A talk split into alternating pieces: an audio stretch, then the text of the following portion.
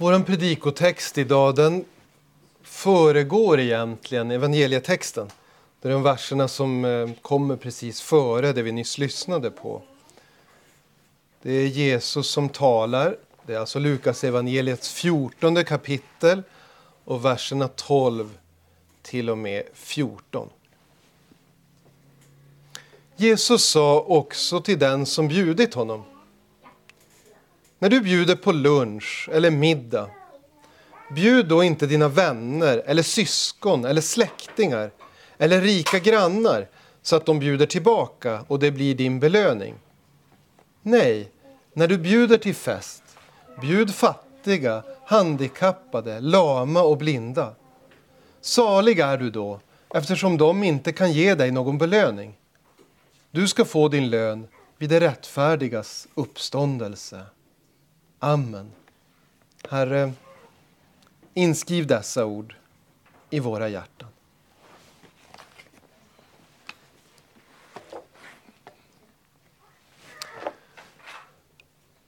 En del av er som sitter här och lyssnar är gifta.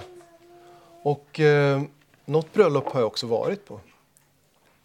En sak som är både rolig men också lite utmanande när man gifter sig, det är den här gästlistan. Vilka ska man bjuda? Vissa känner att det blir en sån press med hela det här med vigsel och bröllopsfest att man väljer att gifta sig i stillhet med kanske bara två vittnen. Man bjuder ingen. Och så är problemet ur världen. Andra känner vi skulle vilja bjuda jättemånga men vi har inte råd. Vi kanske måste vänta ett år till innan vi har råd att gifta oss. Och även om man kommer fram till ett rimligt summa, ett rimligt antal så blir det lite sådär förhandling. Vilka ska vi prioritera? Ska vi, ska vi prioritera släkt och vänner som vi kanske inte umgås med så ofta men som verkligen skulle uppskatta en inbjudan? Och kanske verkligen skulle bli sura över att inte bli inbjudna? Eller ska vi prioritera vänner som vi kanske har stått nära men inte umgås lika mycket med längre? Hur ska man tänka? Ibland kan det till och med bli en liten konflikt. Bruden och brudgummen har svårt att enas.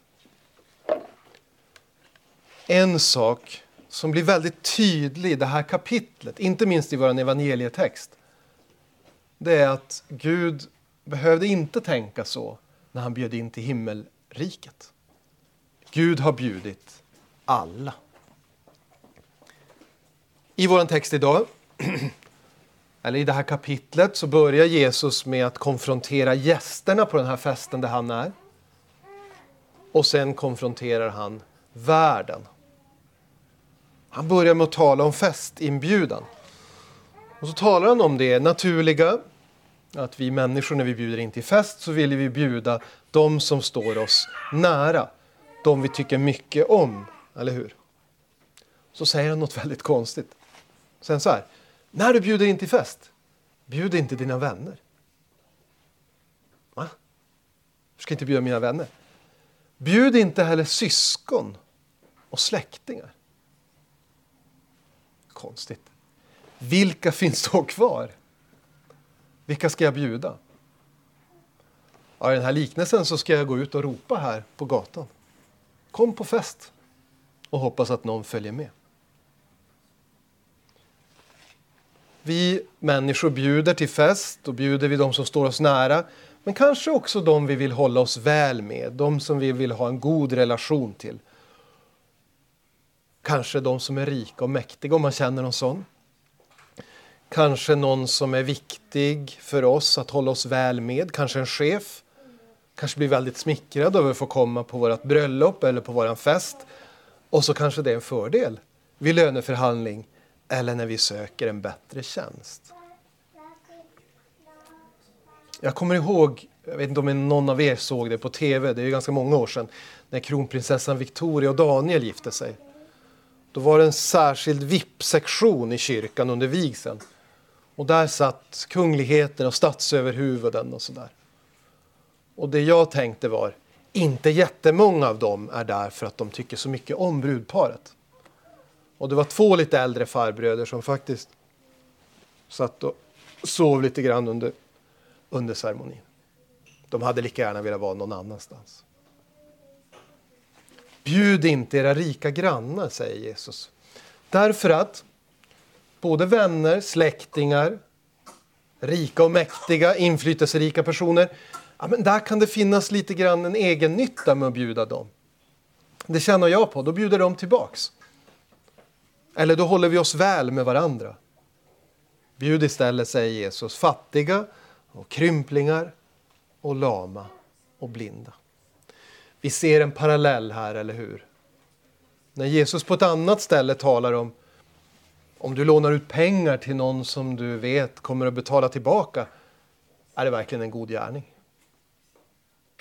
Men om du lånar ut pengar till någon du vet inte har råd att betala tillbaka, då är det verkligen en god gärning. Och tanken är egentligen densamma här.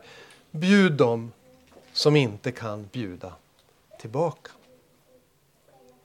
Det är inte jätteofta vi bjuder till stor fest.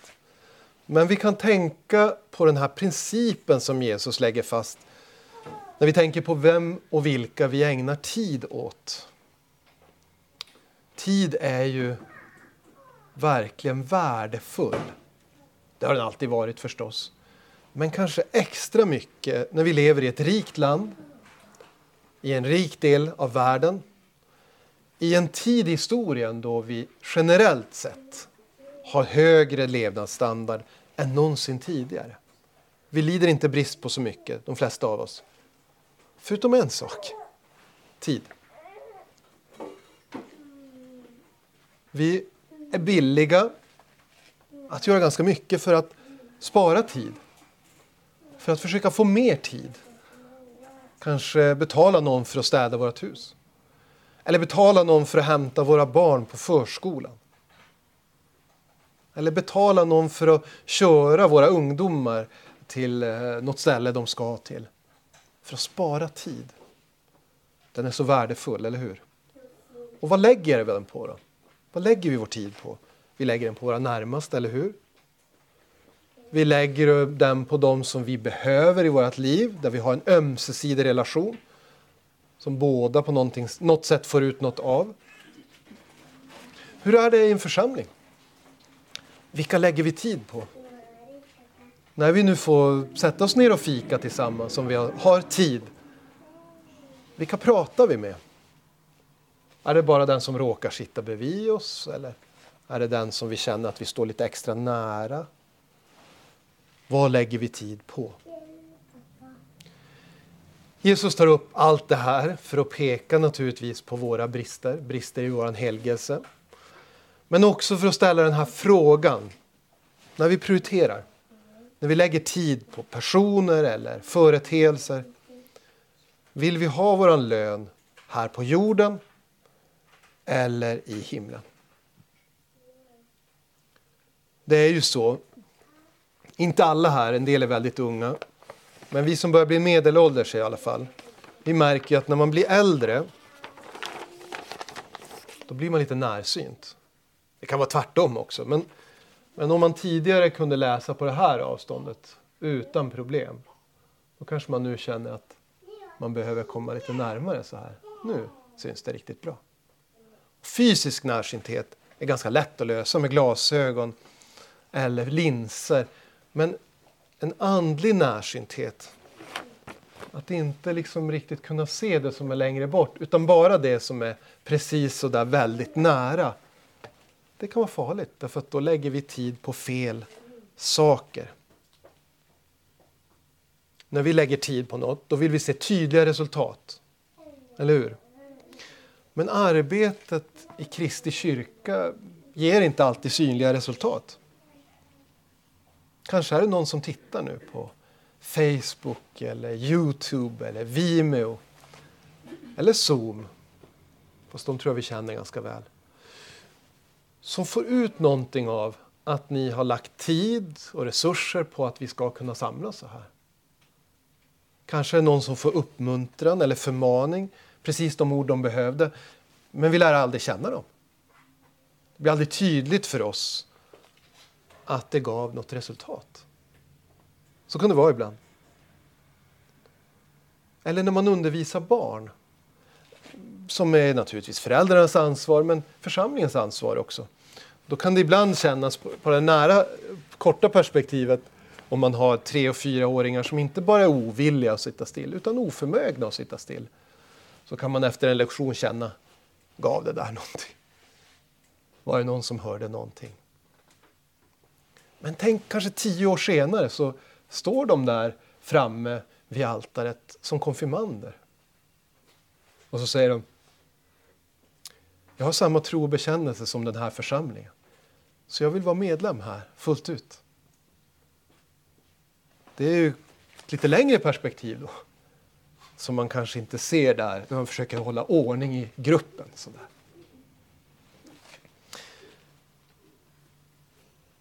Men när Jesus talar om de här festinbjudningarna till mänskliga jordiska fester, då gör han ju det, det ser vi så tydligt när kapitlet fortsätter, så gör han ju det för att han egentligen vill tala om den himmelska festen. Han vill tala om festinbjudan till himmelen. Och det märkliga med den festinbjudan som Gud har skickat ut, det är att han har inte bjudit in några vänner. Han har bara bjudit dem som hatar honom. kan man ju tänka, vad blir det för fest? Han har bara bjudit dem som inte tror på honom. Som inte tror att han finns. De har han bjudit in. De som tittar på skapelsen så här och ser dess enorma komplex komplexitet och så säger de Nej, jag tror det är nog en stor explosion för jättelänge sedan. Jag tror inte på Gud. Eller de som ser på korset som symbol och tänker Har Jesus dött på korset? Det verkar barbariskt och onödigt. Varför det? Eller som hör julens budskap om jungfrun som blir med barn för att föda världens frälsare och säger Nej, det är omöjligt. Det är bara sådana som Gud har bjudit in. Därför att sådana är vi alla av naturen. Inte förrän vi får den här inbjudan så blir vi Guds vänner. Innan dess var vi hans fiender. Inte förrän vi får höra evangeliet, det glada budskapet om att himmelrikets dörr står öppen för alla som tror på Jesus Kristus. Först då blir vi Guds vänner. Till den här himmelska festen så har Gud inte bjudit några släktingar. Inga mostrar eller fastrar eller brorsbarn. Han har bara bjudit främlingar. Sådana som inte känner honom. Som inte vet vem han är. Som tänker att det finns nog en Gud men som i så fall vill bestämma vem han, hon, hen, det är. I så fall vill jag själv definiera vem Gud är. Om jag ska tro på honom. Bara de som inte känner honom har han bjudit. Och då kan man också tänka, vad blir det för fest? Ja, men själva inbjudan är det som gör oss till Guds barn. Själva evangeliets ord. Kom, smaka och se att Herren är god. Träd fram, häng med. Själva evangeliets inbjudan är det som gör att vi vill vara med. Och att vi kan vara med. Och att vi får vara med. Gud har bjudit alla, vi började där. Gud har bjudit alla. Han har bjudit brottslingar. Han har bjudit publikanerna, alltså skatteindrivarna på sin egen tid. De som, som vi förstår, väldigt ofta stoppade lite av skattepengarna i egen ficka. Kanske som kompensation för att man blev utesluten ur samhällsgemenskapen. Publikaner, han bjuder in de här skatteindrivarna. Han bjuder in rövarna på korset. Och en av dem, hörni, hånar. Men en av dem säger, Herre tänk på mig när du är i din himmel. Och då kommer ni ihåg vad Jesus säger. Redan idag ska du vara med mig i himmelriket. Välkommen på fest, säger han där till rövaren som är uppspikad. Välkommen på fest. Vittnesmålen är många om hur människor som sitter fängslade med stor skuld och ibland mycket ånger och kanske till och med ångest. Hör evangeliets inbjudan och blir kristna där i sin cell och sen kommer ut och vill berätta för alla. Det finns förlåtelse till och med för sådana som jag. Till och med för sådana som jag. Vi ser hur Jesus anstränger sig för att bjuda dem som kanske inte hade förväntat sig någon inbjudan. Som den samaritiska kvinnan vid brunnen. Jesus visste om vem hon var. Han visste om och kände till hennes sexuella omoral. Han visste hur dåligt rykte hon hade i sin stad. Ändå söker han upp just henne. Och till just henne säger han att han vill erbjuda levande vatten. Det är ingen slump. Jesus har bjudit sådana som oss. Trots våra fel och brister, trots att vi ibland är småaktiga, lite hämndlystna, lite missunnsamma, tycker att vi är ouppskattade, att folk inte ser hur duktiga och bra vi är.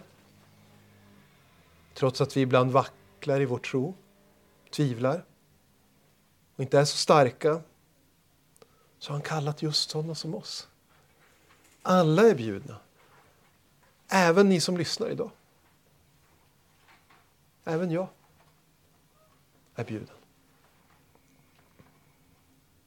Ibland kan man undra sådär. Man vet att det ska bli fest och så tänker man kanske, undrar om jag får en inbjudan? Nej, det är säkert många andra som står före i kön kan man tänka. Och då blir nog ingenting just för mig. Gud har bjudit alla. Oavsett vem ni möter så gäller löftet den personen. Ni behöver inte fundera. Gud har bjudit alla. Amen. Låt oss be.